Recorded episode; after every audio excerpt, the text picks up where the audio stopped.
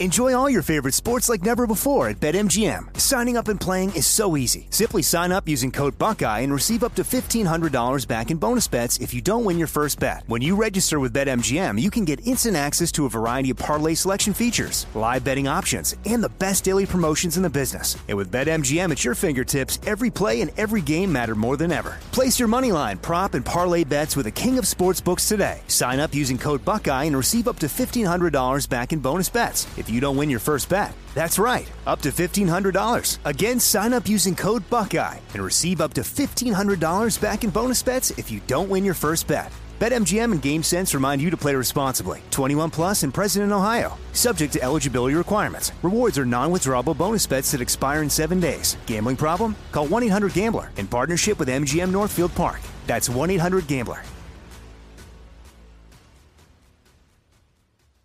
Open a limited time 11 month certificate at Kemba Financial Credit Union. At 5.25% APY, it's more than triple the national average, plus, it's a safe and secure way to grow your money. Visit your local branch or kemba.org slash CD for details. Offer expires May 31st, 2024. APY equals annual percentage yield. Restrictions apply. $500 minimum and $250,000 maximum deposit. Advantage status required. Comparison based on bank rate average. Federally insured by NCUA. Live Nation presents Concert Week. Now through May 14th, get $25 tickets to over 5,000 shows. That's up to 75% off a summer full of your favorite artists like 21 Savage, Alanis Morissette, Cage the Elephant, Celeste Barber, Dierks Bentley, Feid, Hootie and the Blowfish, Janet Jackson, Kidz Bop Kids, Meghan Trainor, Peso Pluma, Sarah McLachlan. Get tickets to more than 5,000 summer shows for just $25. Until now through May 14th. Visit LiveNation.com slash Concert to learn more and plan your summer with Sean Paul, Sum 41, 30 Seconds to Mars, oh, and Two Door Cinema Club.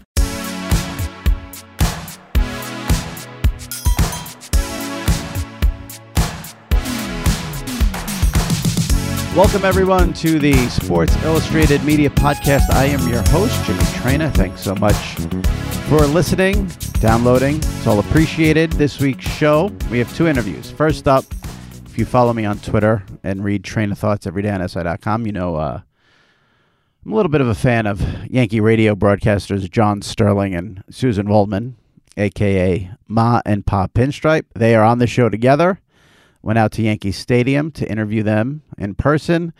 And uh, it's a little bit all over the place because I uh, forgot my notes, but that's okay. I was able to interview them without notes. But they are characters, and they were characters during this interview. So if you're a Yankee fan or a baseball fan, uh, John and Susan are first up. And then after John and Susan, for you NFL fans, TV fans out there, we have the um, executive producer, senior coordinating producer of Hard Knocks, which debuts Tuesday, August 6th. We are less than a week away from Hard Knocks. Ken Rodgers is the uh, showhead, and he uh, spills the beans on what we can expect from the Raiders. Gave us some interesting nuggets overall on the show, how the teams get picked. Uh, said the Browns were actually a consideration for back to back seasons, which I thought was interesting. So, this episode, we start with John Sterling and Suzyn Waldman, the radio voices of the New York Yankees. John recently ended his streak there, and uh, we get into that. And then after that, Ken Rodgers, who is in charge of Hard Knocks on HBO, to break down that. And uh, before we get to John and Susan, just a quick reminder please subscribe if you're listening to this, new listener. If you subscribe, that helps a lot. Rate, review. And um, if you want to listen to past episodes, we uh, went into the Dan Le Batard versus ESPN battle last week with Andrew Marchand of the New York Post. John Ourand from Sports Business Journal was on two weeks ago to talk about the NFL's TV future, streaming rights, and stuff like that. Recent guests include Joe Buck, Scott Van Pelt, Seth Rollins. Next week on this podcast, Stone Cold Steve Austin. All right, now let's focus on this week with the radio voices of the New York Yankees, John Sterling and Suzyn Waldman. All right, I'm going to try to control myself and not get too excited. I'm with two of my favorites. If you follow me on Twitter and read my column, you know I love John Sterling and Suzyn Waldman, the voices of the New York Yankees, and they are both here at me at Yankee Stadium. Thank you both for doing this. Sure. Thank you for having us. John, you were on last year uh, on the podcast, first time for Susan, but we got to start. You recently, the streak, the famous streak ended. How are you feeling? Just want to make sure everything's good. You're okay. You ready to go the rest of the season? Yes, in a word. Um, uh, I, I wasn't feeling well, and my program director kept urging me to take time off, and I saw the perfect time: four games in Tampa, and then the All Star break. So I had like eight days.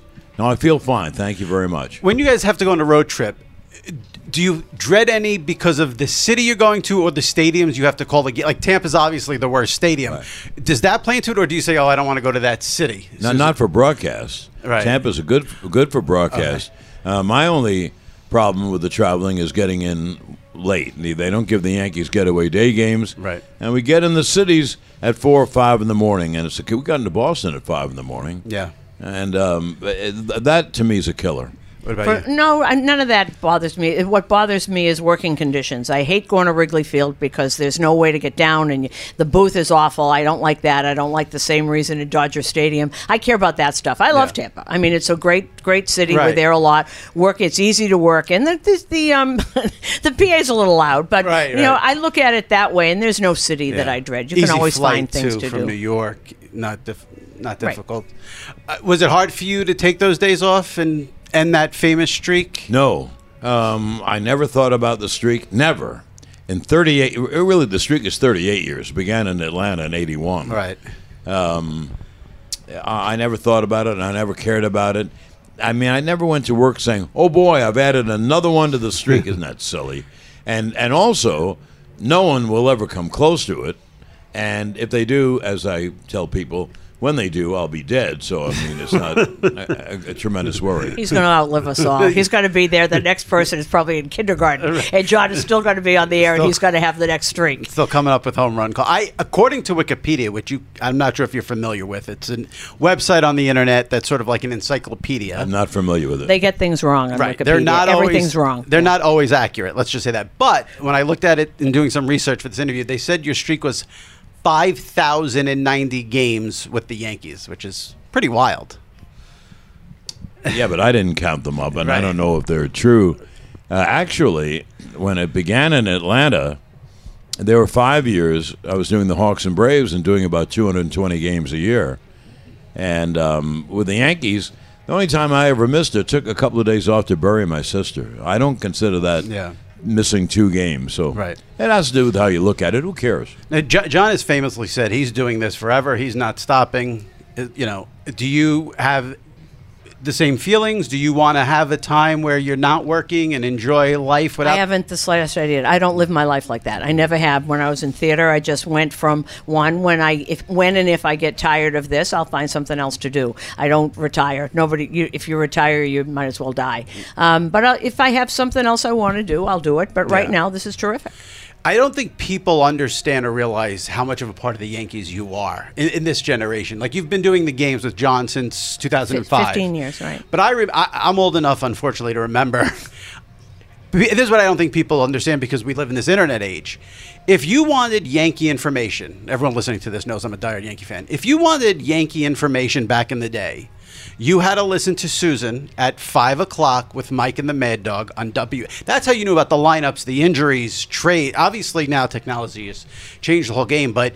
Um, do you think back on that time when you were the reporter where you really were the source of information for the fans fondly? Was that a good time? I know you went through a lot of stuff with players and the press not really being happy a woman was in the business. Right. But but that time with Mike and the Mad Dog, when you had the juice at that time, was that an exciting time for you? Well, it was a it, it was a great time, and actually, it was because of that that five minutes and or eight minutes after five o'clock is a reason back in '87 and '88 that I became friendly with George, and because um, he never included me in things, and because I was radio and whatever, and I took the the sales from those those uh, days that five minutes, and I wrote out a whole thing to George and said, "This is why I am important, and this is why you you need to talk to me because it turned out that more people listened to me at 5:05 than read every single paper in the tri-state area." So yes, I do look back on those those times Yeah. fondly, no matter Yeah. what went Right. on.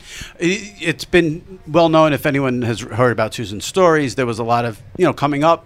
The players and other press were not thrilled with a woman becoming a reporter and covering the Yankees. I, I was always surprised about how much you said the press gave uh, fellow peers gave you a hard time about it. Players, I, I, I wasn't shocked when I heard that. You know, back in the '80s.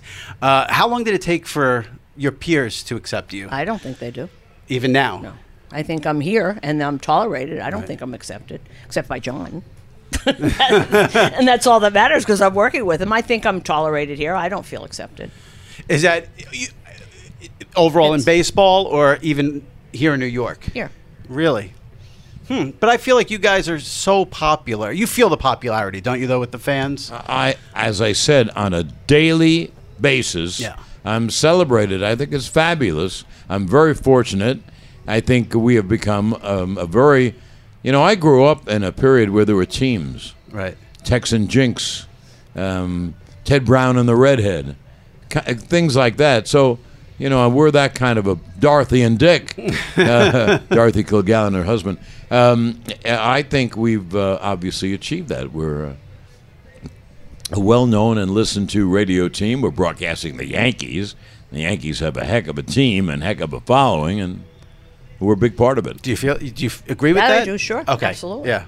I, I, you guys have become a fe- part of the team. It's, it, it feels like in a way with the fans. I mean, they just they love listening to you guys, the entertainment that you provide, and um, I would say this to you, Jimmy. Yeah. I think the fans know how important we are and how vital we are and how we're a part of the Yankees. right. I don't know if all the Yankees understand that. The players, you mean, or the? Yeah, I think, well, whoever. I, I can't go one by one because I don't know, because I don't ask them, because I don't right, care. right. Now, I think the hierarchy certainly understands, and, and certainly the hierarchy at, at um, Entercom, this bought out CBS, Yeah. they understand. Yeah. But, but I, if you talk about the fans, the, the, uh, which is the ones we're in contact with, um, I think they understand, well understand. I, I I hope this isn't a this doesn't bother you this question, but I'm just curious because I mean it from a lighthearted standpoint. Bob Raissman famously nicknamed you guys Ma and Pa Pinstripe, which I think I which I think is great. I know the fans. Do you guys embrace and like that moniker, or do you f- thought he was being sort of sarcastic with that moniker? How do you feel about that nickname? Because you're almost known as that now, in it to Yankee fans. Uh, I don't really have an. Uh, I, I, mom pop pinstripe doesn't do anything for me. I think it's nonsense. Re- okay. I think Bob Race. Now I, I feel bad because I always refer to you guys as mom pop Pa Pinstripe when I tweet that- about it. It's a nice thing. I think he's It's nonsense. meant with love. Yeah, yeah, yeah. I get that. Well, no, I think it's fine. I think Yeah. it's adorable, actually, and I, I think it's absolutely, absolutely right. You know, the thing is, and and I I do most of what I do is because of relationships with players and scouts, and that's what I do, and I love doing that.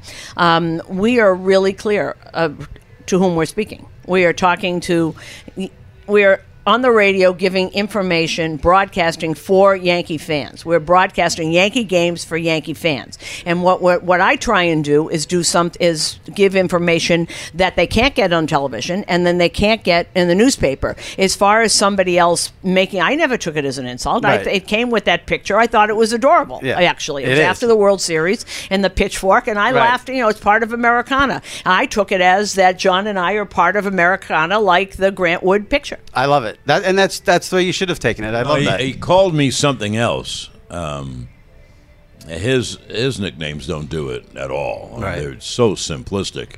But he called me something else. Um, a rapper. Now the rapper got killed, so he couldn't use that anymore. What I don't remember. I have no idea because I don't know Oh, I can't wait to look that up. I don't remember that. I don't know that. I just always remember mom and Pa Pinstripe. I don't Well, I wish I could remember it. I'll look it up on Wikipedia. Um, but Wikipedia is always Right. wrong. Not always. Most sometimes, but not always. I'm cu- um, I'm curious. When I had you on the podcast last year, I asked you about your prep on a game day, and I loved your answer. You said, "I don't do prep. I watch baseball, and I do the Yankees every day." And Well, actually, um, You watch Sports I don't do quote unquote prep, Right. But I've been doing prep since I was seven years old. right So. now, Susan, you like you said, you do a different thing here as an, ana- an, Right. an analyst mm-hmm. telling stories. What's your? I'm just curious because I know listeners would love to know what's your game day prep like. Well, when the clubhouse opens, I'm in there. I try and talk to everybody that's in there. Then I talk, do the manager report every single day. Um, so when you're talking to the manager every day, you get a sense of what is going on here. And then I do another player, another player or something, and either a Yankee or I'll go to the um, the visiting side. I try and spend almost the same amount of time in the op- opposite side because there are always pe- there's always a Yankee everywhere. Yeah. and they'll always give you information. And I was over in Arizona for a while trying to find out some things, what's going on there. And that's what I do, and that takes it up to time we have dinner and go on the air. That's the prep. John, I'm curious. Are you are you sick of talking about the home run calls? Well, it's such a big thing. I'm very lucky. Let's face it, I'm very fortunate. I made this all up. It's nonsense, and and uh, people really like it. So um, I'm I'm very lucky. I discovered it. You know, the Yankees win. It's done all the time. I did Yankees win, the Yankees win, and all of a sudden one day, as I'm doing it, I put rock and roll into it. I, I didn't know what I was doing. Yankees win, the and it it caught on. So that and the home run Yeah. calls. Well, and- and let's not forget, I I'm wearing the shirt underneath, but I'm being professional by not unbuttoning the first shirt yet. I have a that's baseball Susan shirt, which I think is so underrated. I mean, that's that is a great one. That's I mean, we hear that you know, and and. It's you're not on the internet, I know, and uh, you're not on Twitter. I think you're just on Instagram, if I'm not mistaken. Right. I mean, when something weird happens, you don't. There are hundreds of people who will tweet, "You can't predict baseball, Susan," or that's even if it's not even a baseball thing. You know, it could be someone who doesn't deserve winning, let's say an Oscar, and they win, and they go, "That you can't predict the Oscar, Susan." It's become a thing. That I, that I do know, Yeah. and I do. I have a surreptitious account on Twitter, so I see other people. You won't know who I am, Right. But I'm wa- I'm watching there, and that I've seen. And when something like that's baseball, Susan becomes um, in other things, Yeah. like you know, there's no milk at the at the grocery store. It's out. Well, Yeah. that's that's milk, Susan. Yes. I have actually heard that. That's an Iron Eagle trick, by the way. He does that too. He has a Twitter account, but no one knows what it is, and he just follows people to get the news. I read, um, and Susan uh, reads the same things. Uh, I just finished a book on uh, Katharine Hepburn. Susan gave me for my birthday. But anyway, I've read every Bob Hope, Frank Sinatra, Bing Crosby, etc. book. I've read them all. And Hope, which is the most interesting, he had a radio show and went to Hollywood, started doing his first movie, but the radio show was the big thing. They let him do it from the coast, and they threw lines out that meant nothing. and then during the week, they'd hear the lines come back. Right. Well, they had it. Wow, what a success! So that's how I feel about when you know, our lines come back. Even before you, Scooter was like that a little bit. You know, Yes, cannoli yes. and the birthdays, and it was all over the place. But but don't you understand that that's what local radio is? You're part of people's lives, and you know, and I felt that way growing up, and I'm sure John did too. And that's what I think a lot of people who criticize or don't understand. We're not doing a national game. We know to whom we're speaking, and it's. And it's part of their lives and being part of it. And, you know, people ask us on the road where we go. If John says we were going to dinner on the road, people show up at the restaurant. it's kidding. unbelievable. wow. Even on the road, that's one. uh, Well, you know, Yankee fans travel well, uh, so I Yes, shouldn't be they that do. shocked. and I shouldn't be also that shocked. because of the apps, Right. we're heard everywhere. right. yes. Well, that's how. around the world. Yeah. That's wh- that's wild about the road. I we like were that. talked to and by the BBC people came last year. The guy, the head of the sports department at BBC, sits in his house in London. He gets off work at midnight when we're starting our games and listens to our games Yeah. in London Yeah. every night. Yeah. That's how he knew so much about us. Yeah. I, li- I listen to you guys. I put the TV on mute. I listen to you guys, and when there is a new player hitting a home run, I get about fifty tweets from people saying, "Do you have the Sterling call?" It's it's it's it's it's a trip. It's a trip. Um, oh, I I want to talk about some baseball things, about some players and stuff. Uh, but Susan, just quickly for a minute, we talked about this a little bit. I, I don't want to get into a whole big thing because it's a it's a deep topic. But you went through a lot of hard times. We talked about it. Um, and I thought it was interesting in the interview you did with Newsday earlier this year. You said you don't think much has changed in terms of women in broadcasting. There are more, Right. But it's but they're not doing. Where it's going to change is I know of four young girls in their in their young twenties who are doing a ball baseball. Four for, for major league teams. Um, they're radio, Radio. t- okay. hmm And the, there are four that I know of, and I'm I hear there's more, but four send me tapes, and four I know of. Um, that's where it's going to be, and it's gen- It's still a couple. I thought it would be a lot earlier, and you know I still look in radio. There's just there's still me. There's more women. I mean, there's women in the in the on the sidelines, and there's women in the bro- But not in the in the booth. not in the booth. Do you do you feel like a pioneer? I guess. I mean, I yeah. I mean, you're the first and only full time woman analyst in the sport. yeah, I guess so. Yeah. Yeah. There's nothing wrong What with do you, that. what do you what do you think needs to change? It's not gonna. It's not gonna change. Somebody is gonna have to be really good. Um, you just don't. That there are. There's not very many jobs. Mm-hmm. You know. There's 30 teams. There, Right. you know, maybe there'll be more. So it's going to take it's going to take a very long time. But now they're out there and they're doing it the right way. They're doing it the right way. They're starting at the beginning where they have to work alone. They have to sell sales ads and all of that. And we'll see. We'll see. Do do young female broadcasters come to you for advice often? A lot do. Yeah. Not so much as they did. Interesting. It is. It's fascinating to me too in the NFL, where it's just accepted that like every sideline reporter is a woman. Like does not, and no one seems to push back on that. Like, why are they not elevated ever? It's it's That's not a question for me. That's a question for the people who hire. right, right. All right, that was serious. We'll we'll turn to some more. Fun. John, you did a basketball game Nets this year. How is it dipping back into your NBA roots? You did the Hawks for so many years. It was years. uh, marvelous. Yeah. And I did it as easily as I've ever done, and um, it's like I wasn't away at all. That's something inside of me. I played my whole life, and I broadcast NBA for over 16 years. So going back, it was a, it was a true labor of love. I loved it. Do you think you'll do another? I mean, you got to do a game this year with Ke- Kevin Durant and Kyrie there now. I mean, it's a whole, you know, Excuse me. you got to do a game this year now with Kevin Durant and Kyrie Irving on the Nets. It's Yeah, going to be I don't know when Durant is playing, but oh, that's right, he's out this year. That but I'm, I'm bad job by certainly. I'm right. certainly He's out hopeful. this year. Yeah. They want to use me. I'd be Yeah. glad to do it. Yeah. I want to ask you about players, um, if you don't mind. Give me the best pitcher and hitter you've seen as broadcasters, not when you were a kid. If you saw man, but as broadcasters, Yankee broadcasters, best hitter and best pitcher. You mean best hitter and best pitcher who became broadcasters? No, no, no. Who you've se- pl- who played pl- as players? The best hitter you've ever seen in person. That you broadcast. Yeah. What that was you your- broadcast. What was your answer? I'm not going. I'm not going to answer it because I haven't the slightest idea. I thought for sure you'd both go at Mariano right off the bat. Oh, okay. I, I don't like to do bests. I think it's Mariano is the best of all time at anything he ever did. It'll never be done again. So I guess so. Yeah. Well, one thing though, I'm I'm one of those who can't tell you uh, who is the best in anything. I don't believe in that phrase. Now you know I love Sinatra, but i- is he the best? How, how about Ella? How about Vic Damone? Uh, That kind of Well, thing. it, it, it's not. It's just an opinion. It's not like a. I mean, listen. I think a lot of people would say Frank's the best, but it's still I wouldn't. opinion. No, who's the best? who's the best? There aren't. It's Well, different. He there. just didn't. Doesn't yeah, it has to do with how you like their voice, uh, how you how you respond to it. Who do you like better than Frank? I'll rephrase the question that way. It's they're all different, but I have never. It, he never got to me. Really? Mm-hmm.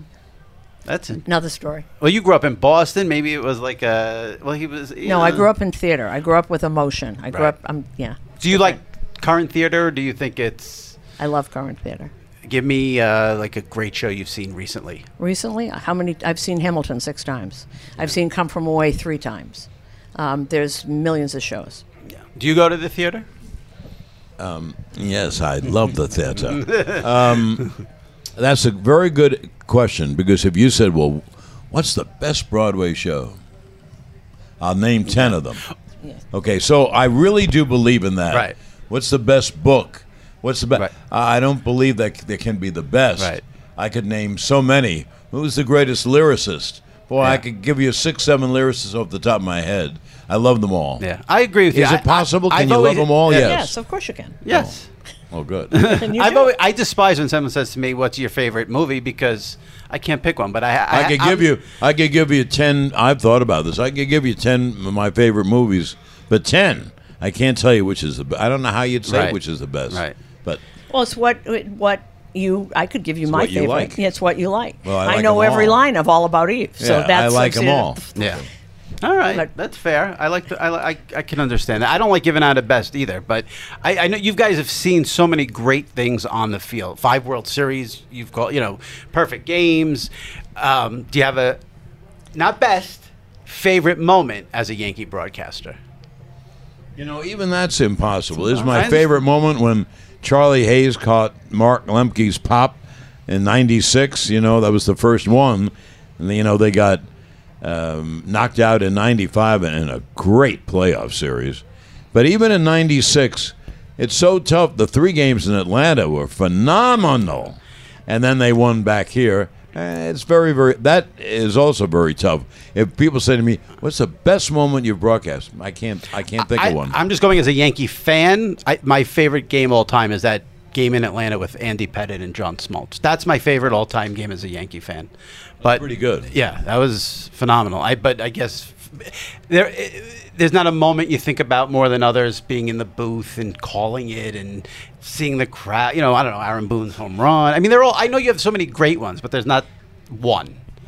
Not not for what you think. There are moments, but not for the reason you think. I me- mean, there's, for one. example, um, Jim Abbott's no hitter. I was sobbing at the end of that when he was hugging everybody. I don't know how you. It's what hits you emotionally. When Derek Jeter got his 3,000th hit and hit it out, I saw him look at his mother, and I saw that smile that is reserved for his family. Those are the kinds of things that I remember. Not, you know, not not game things. Things that happen in a game that hit me emotionally. And there's there's too many of those. There's just there. That's that's why people love baseball. That's Right. the.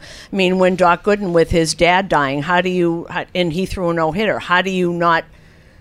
You know, think of that. Why wouldn't that be the best moment? But it's just another moment. Yeah. And '96 was a phenomenal year. Yeah. You know, it's interesting you mentioned that's why people love baseball. And, you know, baseball sort of.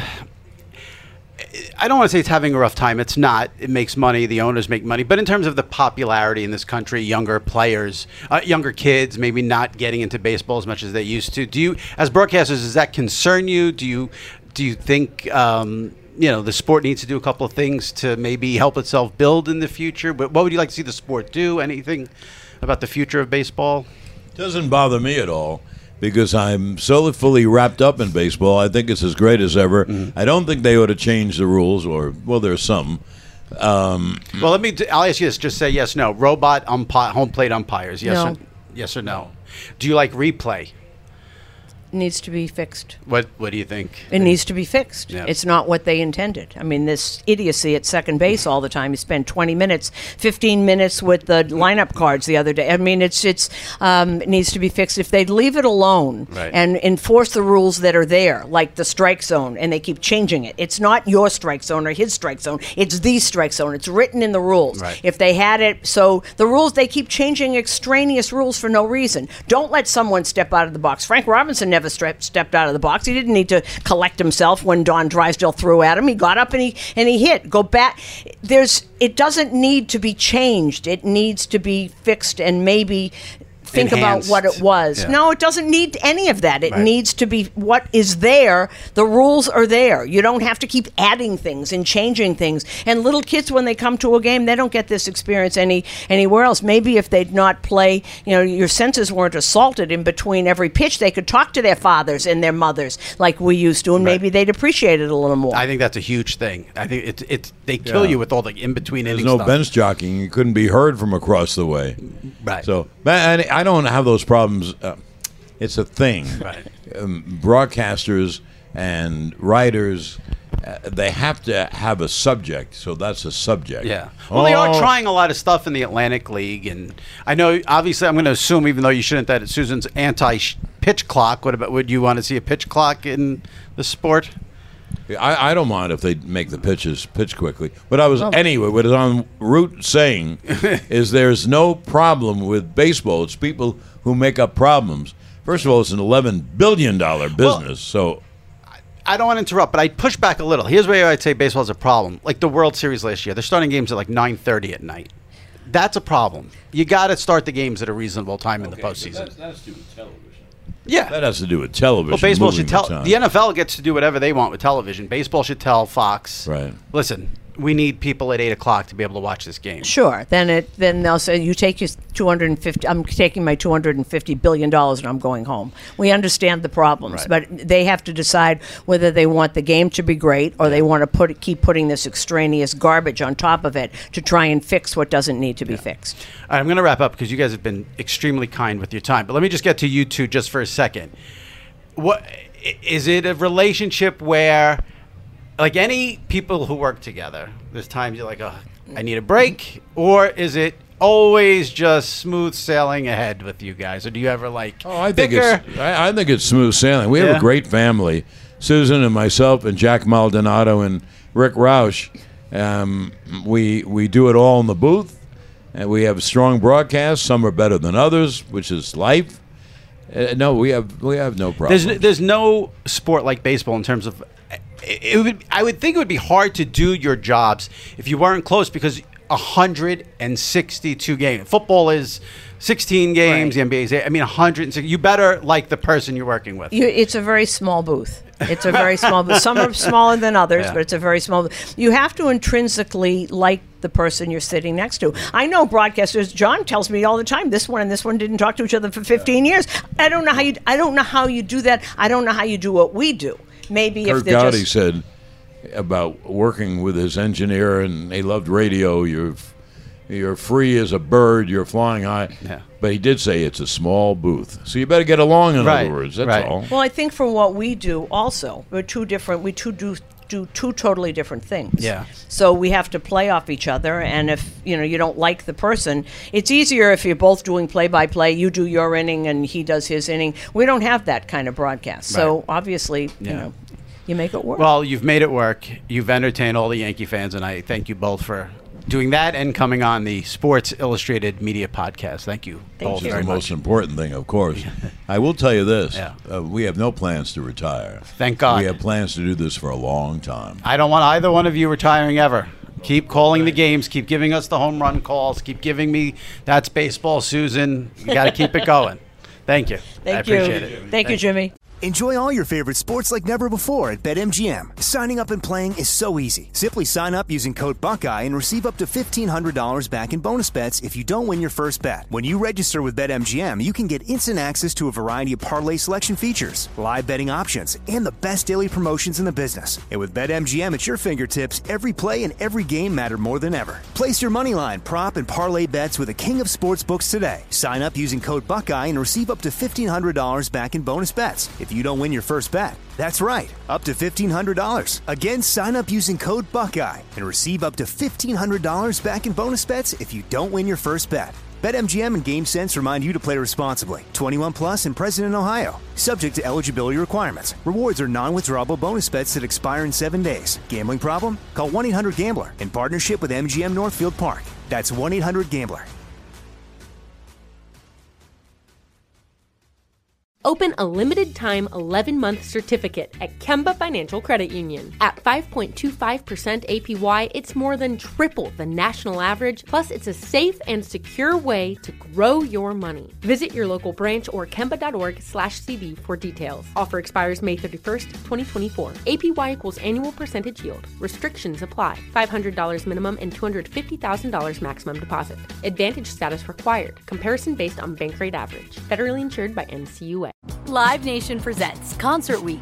Now through May 14th, get $25 tickets to over 5,000 shows. That's up to 75% off a summer full of your favorite artists like 21 Savage, Alanis Morissette, Cage the Elephant, Celeste Barber, Dierks Bentley, Feid, Hootie and the Blowfish, Janet Jackson, Kidz Bop Kids, Meghan Trainor, Peso Pluma, Sarah McLachlan. Get tickets to more than 5,000 summer shows for just $25. Until now through May 14th. Visit LiveNation.com slash Concert to learn more and plan your summer with Sean Paul, Sum 41, 30 Seconds to Mars, oh, and Two Door Cinema Club. All right, joining me now from HBO's Hard Knocks, he's the show head of the very popular show, VP of NFL Films. He was on the SI Media podcast last year. Show is starting next week, August 6th, 10 p.m., HBO. So I figured we get a preview of the Raiders and Hard Knocks with Ken Rodgers. Ken, how are you? I'm doing great. Thanks for having me. My pleasure. It's one of the very, very, very few things I like about the summers that we get Hard Knocks in August. So uh, looking forward to it. Before we before we dive into this season and the Raiders, a couple of questions about uh, the show overall. First of all, I think I would imagine you guys had to be thrilled with last year with the Browns. I thought that was sort of a resurgence for Hard Knocks and and a, and a great season from start to finish. You know, a lot of people say that resurgence. That's absolutely true. Um, you know, a lot of uh, I think a lot of people uh, paid attention last year that might not have paid attention to uh, previous seasons. You know, but the year before was was the Tampa Bay Bucks, which won the Emmy for the best um, edited series of the year. So uh, we never felt we needed a resurgence, but the Browns just happened to be a team, I think, much like the Raiders, that were just perfect timing for the NFL fan base as a whole, not just Browns fans, and this year not just Raiders fans. It's that everyone, if you're a fan of the NFL, wants to know what's happening with the Raiders this year. And last year, the Browns were just they were in the headlines from day one, way before camp started, just because of their obviously unfortunate record drafting Baker Mayfield, uh, getting a free agent like Jarvis Landry. They they were the team to follow. Everyone wanted to see them, and when that combines with us featuring a team it, it really is the best of both worlds, and that the interest is already there. We think we know how to make a good show no matter what the team is, but when the interest is already at a peak, like it was last year, and the way I think it is this year already, that really does provide the best show. It's what happened with the Jets and, and Rex Ryan. It's certainly what happened the first year with the Ravens. So we're excited uh, as much as we were last year. I think what was great about last year, I was such a huge fan of it last year, is that um, – you hit all the boxes. Like you know you have Baker, you know people are going to be interested, you know he's a character.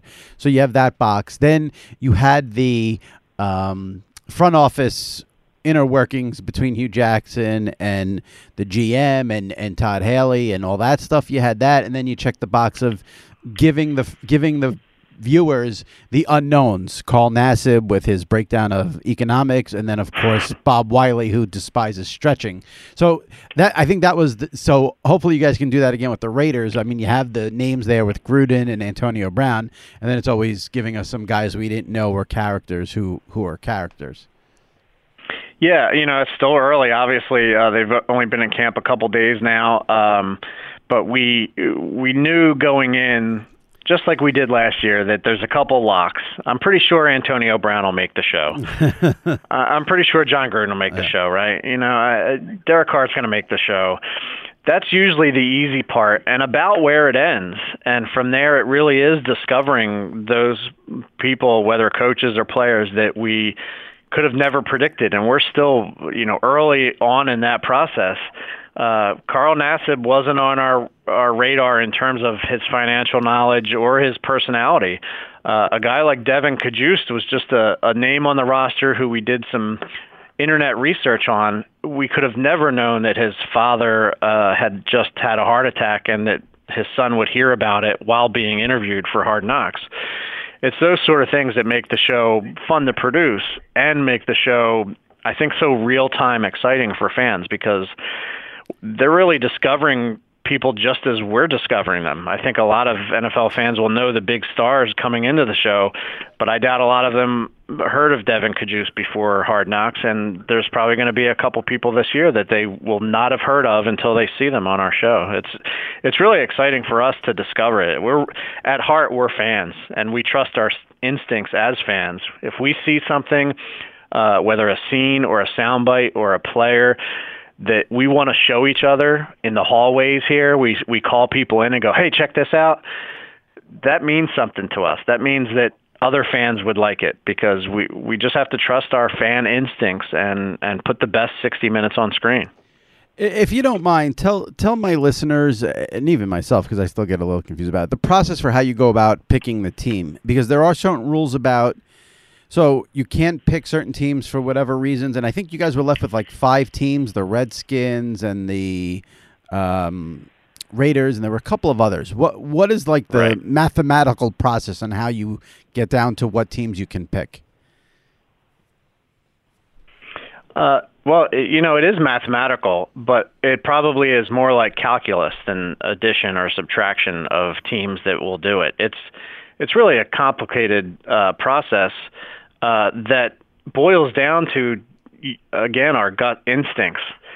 It's um, our, our first our first option, of course, is teams volunteering, which happens very often. Um, discussions happen about this show and various other shows, whether it's uh, access shows like All or Nothing or recap shows like Inside the NFL, where we wire players every week. Um, you know, new shows that are coming on the air this year, like the Grind on Epix. I mean, we have we have so many programs that we talk with teams about on literally a daily basis to their to their staff, um, front office, PR people about how we can uh, you know help celebrate the game and the players and the team that.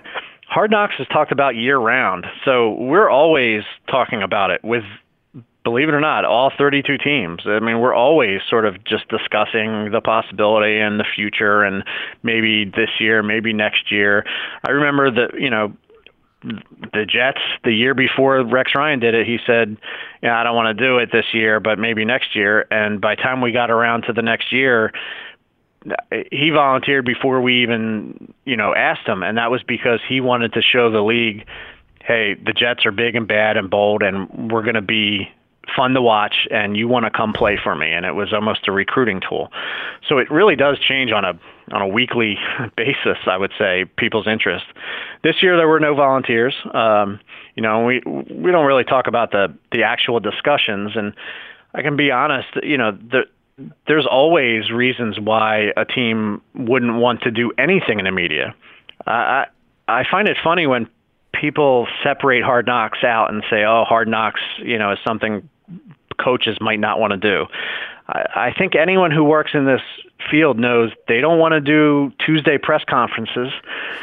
they don't want to go uh, overseas for a game. They don't want to play back-to-back road games. They don't like Thursday night football.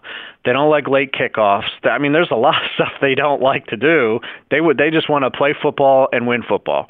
Um, but once teams are selected, they really understand that NFL Films and the league have built a, date on the calendar. This is a big deal for not just the team, but for the fans of all NFL teams to mark the beginning of a season. When you hear that Hard Knocks theme music and, and you see the coach and uh, hear Liev Schreiber's voice come on screen, you know football is back. It really is the beginning. I mean, all all teams are at camp right now. I'm not sure that anyone really feels like football is back, but somehow when that hard knocks music happens, it's on. So the selection process um, is never a dramatic one. Uh, I think a lot of people want to make it out to be antagonistic, but it's just like doing a press conference uh, or going on the road for a game. It, it might not be people's favorite thing, but once chosen, they understand how important it is for the league and, and why it's going to be a good thing in the long term. All right. So, so tell me, so just if you can elaborate on this, tell me if it's true, not true. It, it says, so what I see is by league rules, teams can be chosen if they haven't done the show in the last 10 years haven't mm-hmm. been to the playoffs in the last two years and don't have a new head coach coming into the current season. Is that all accurate? That is, yes. Okay. So a team that hasn't, so it can the teams could be and chosen. And that's if no one has volunteered, which right. really doesn't happen very often. All right. So haven't been to the. I'm trying to figure out a way where we can get the Patriots on the show one of these years.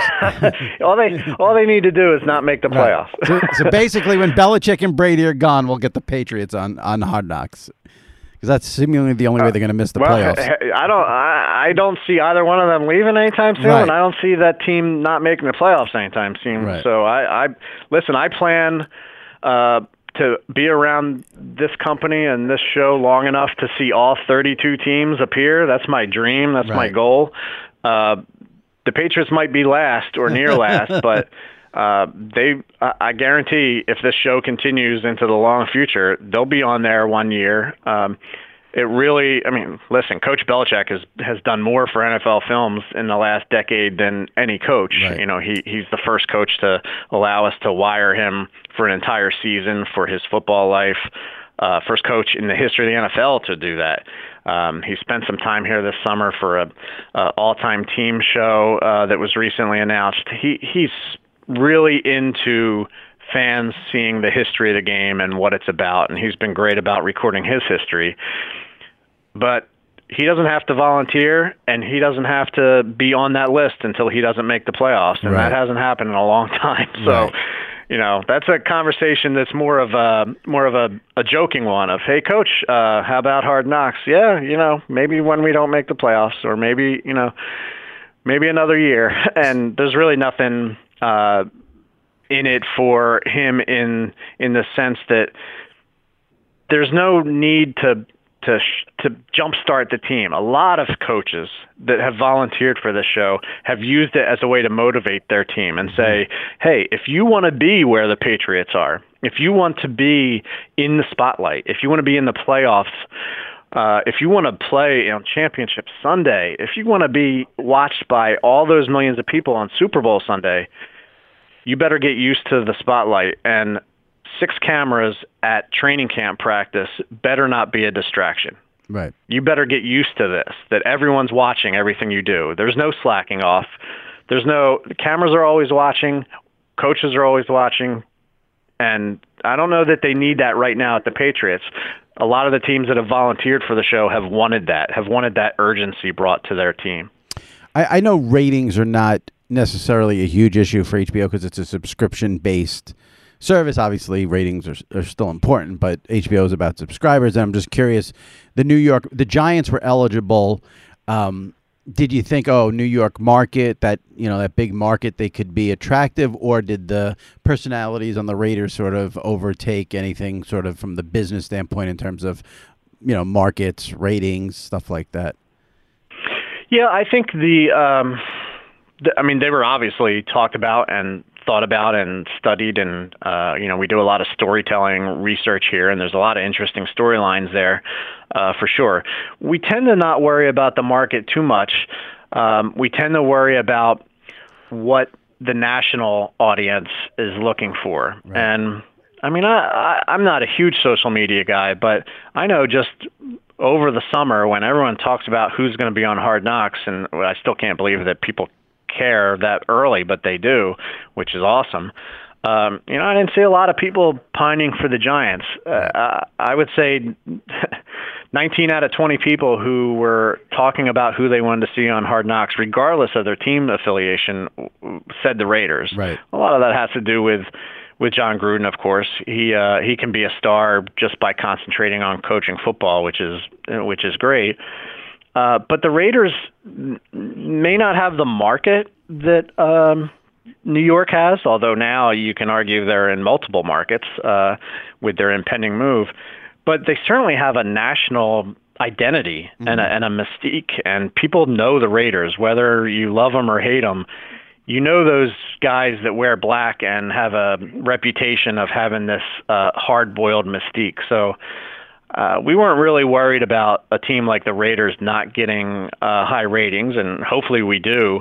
Uh, you know, we we average around four million people a week that watch the show, and you know that's that's incredible for an HBO sports production on a on a cable subscription uh, basis, and a lot of people um, watch afterwards when uh, over the summers when they re-air on NFL Network and other places. So. Um, the the Giants were certainly an attractive uh, option, and at the end of the day, we just agreed with what everyone else was saying, which is, boy, I what's happening in Oakland, um, right, and that's what we do sometimes. Just trust our gut that hey, there's there's more interest there than there is elsewhere. I wonder how many people on your production crew were sort of bummed you didn't wait to do the Raiders till they moved to Las Vegas. I don't even know if they train in Las Vegas, but I would imagine if they did, that would uh that would have been attractive to the crew there. Hey, listen, to training camps in Napa, California, they're not having too bad of a time. That's true. It's still not Vegas, but that, that Napa's not bad. I'm uh, not sure which town would create the uh, tougher morning wake up calls. um, I'm guessing probably Vegas. Right. I think the vineyards shut down a little early, so yeah, Vegas might have been a little uh, a little more raucous. Think, but think about the um, great shot you could have, but, like you know, player X. Here's player X coming out of you know the Bellagio at 5 a.m. after a night of playing craps, and he's getting fined by the coach for his breaking curfew and. Yeah, you know, we talked a lot also about that. Of hey, the Raiders would be great next year with the first time they're uh, in Vegas. Though, to be honest, most of their training camp looks like it's still going to be in Napa next right, year, right. so we'd be in the same location. But um, the, listen, moving to Vegas was an attractive reason to wait, and it came down to yes, the Raiders might be a good show next year. We know they're going to be an interesting show this year. So take the bird in hand. This is a team that uh, has a lot of uh, uh, stakes right now. They have a lot of movement in trying to get better. They have a lot of free agents. They have a lot of uh, rookies and undrafted free uh, free agents. It, there's there's a lot of turnover happening, and who knows? Next year, you know, they could win the Super Bowl and say, yeah, we're not on the list anymore, and uh, we're not interested. And we would have missed an opportunity to do a team that uh, was in transition, which often gives us a really good show. I'm just curious, and, I, and I'm the last one here, and then we'll dig into the Raiders in, in this season, which begins Sure. August 6th.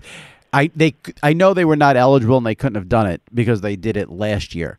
But was there any thought on your end to try to maybe go back to back years with the Browns or convince the Browns to do it again only because, you know, they added Odell, they were so successful last year.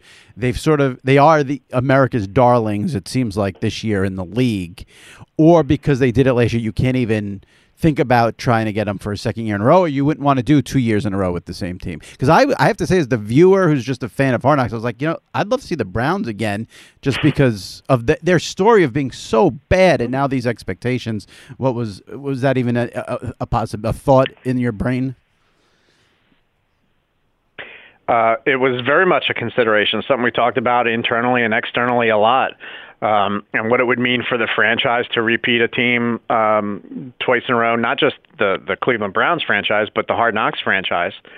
Um, we've always felt like changing it up has has really allowed the show to be on the air for uh, 18 years now. I mean, the, the the reason why the show I think stays relevant is that we change every year. Um, that being said, if we were ever going to repeat a team, it might have been this year with the Cleveland Browns uh, repeating from last year. There certainly is enough change, as as you talked about. The coaching staff has changed.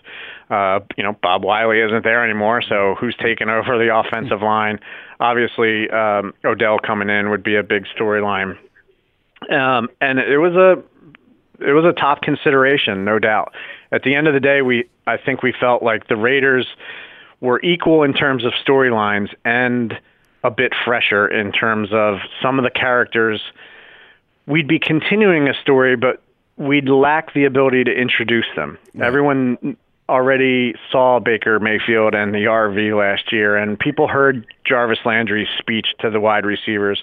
Following up with certainly, look, it would be great but we think we had a little more possibility in Oakland to introduce people to to a group of players and coaches that they haven't yet seen on the show because this this audience is a very split audience. There's a lot of hardcore football fans and there's a lot of people that don't watch football at all and are just interested in meeting new people uh, on a documentary program. I mean, this is a very large audience of of non-football fans that don't really care that it involves the football world. They just like the the characters and the introduction of people trying to do their job at the top level on a, a premium network like HBO. So um, all these, I mean, these were all these conversations that we've just had.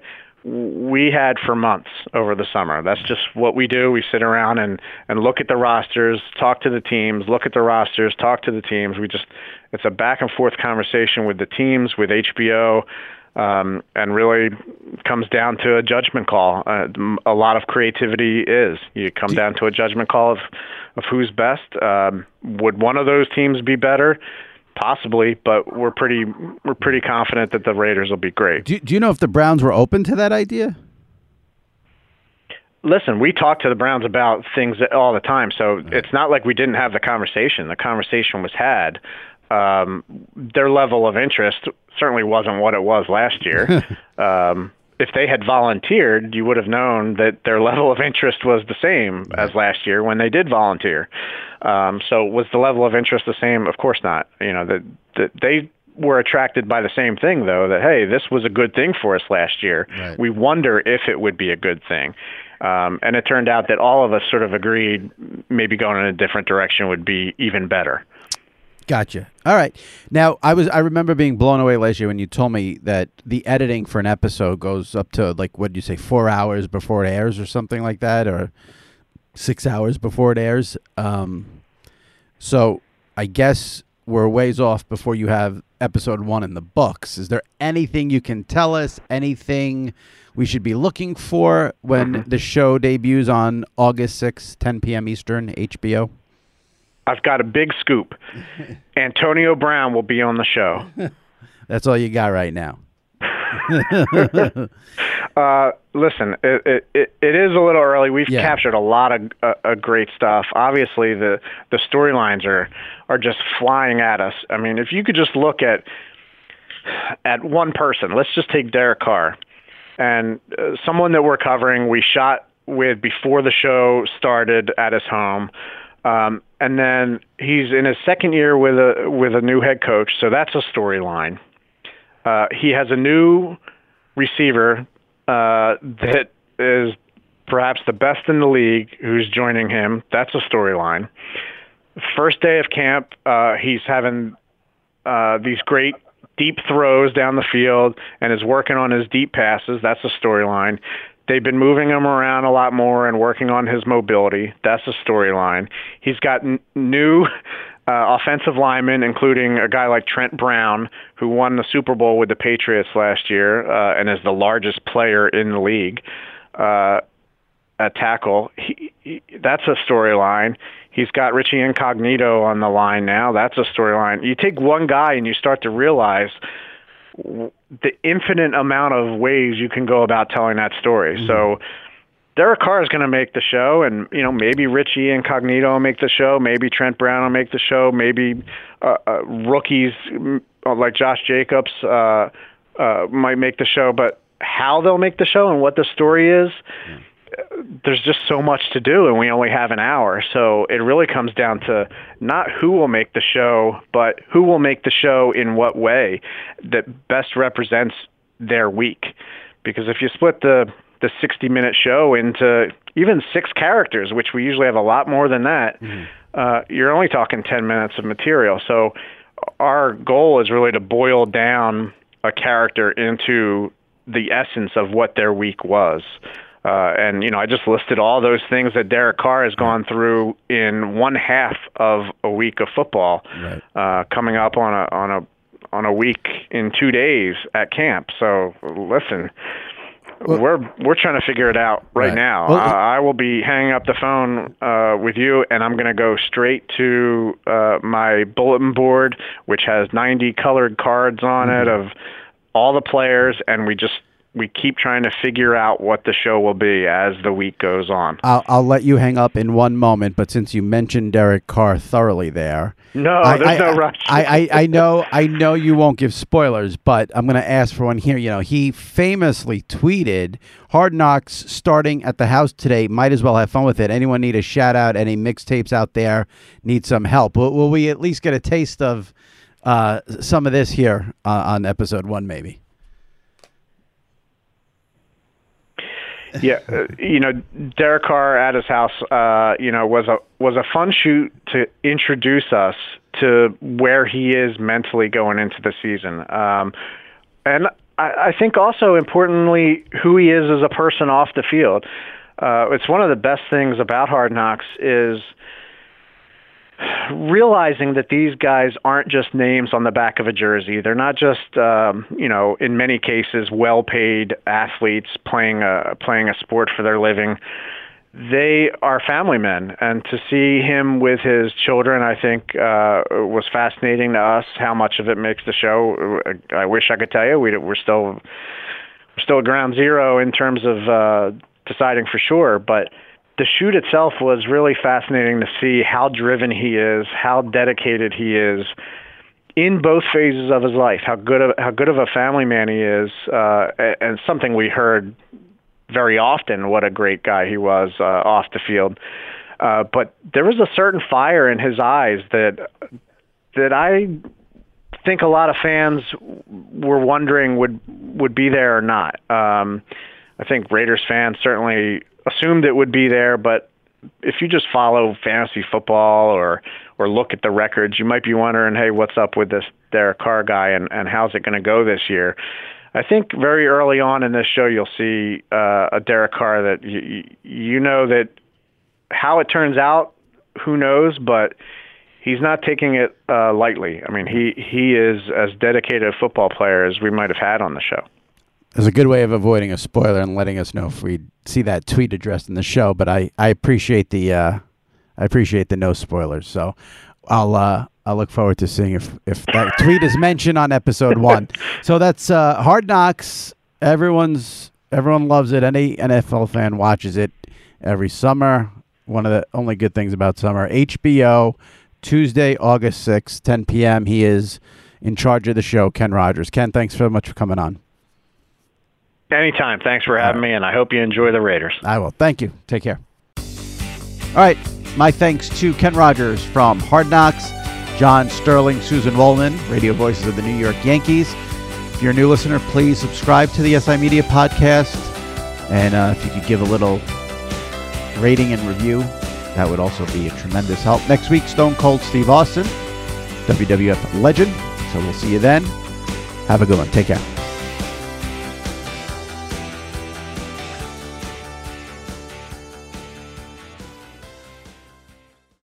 At Bet365, we don't do ordinary. We believe that every sport should be epic. Every home run, every hit, every inning, every play. From the moments that are legendary to the ones that fly under the radar. See for yourself when you sign up today and get $150 in bonus bets when you bet just $5. Whatever the sport, whatever the moment, it's never ordinary at Bet365. 21 plus only must be present in Ohio. If you or someone you know has a gambling problem and wants help, call 1-800-GAMBLER. Terms and conditions apply. Open a limited time 11 month certificate at Kemba Financial Credit Union. At 5.25% APY, it's more than triple the national average, plus, it's a safe and secure way to grow your money. Visit your local branch or kemba.org slash CD for details. Offer expires May 31st, 2024. APY equals annual percentage yield. Restrictions apply. $500 minimum and $250,000 maximum deposit. Advantage status required. Comparison based on bank rate average. Federally insured by NCUA.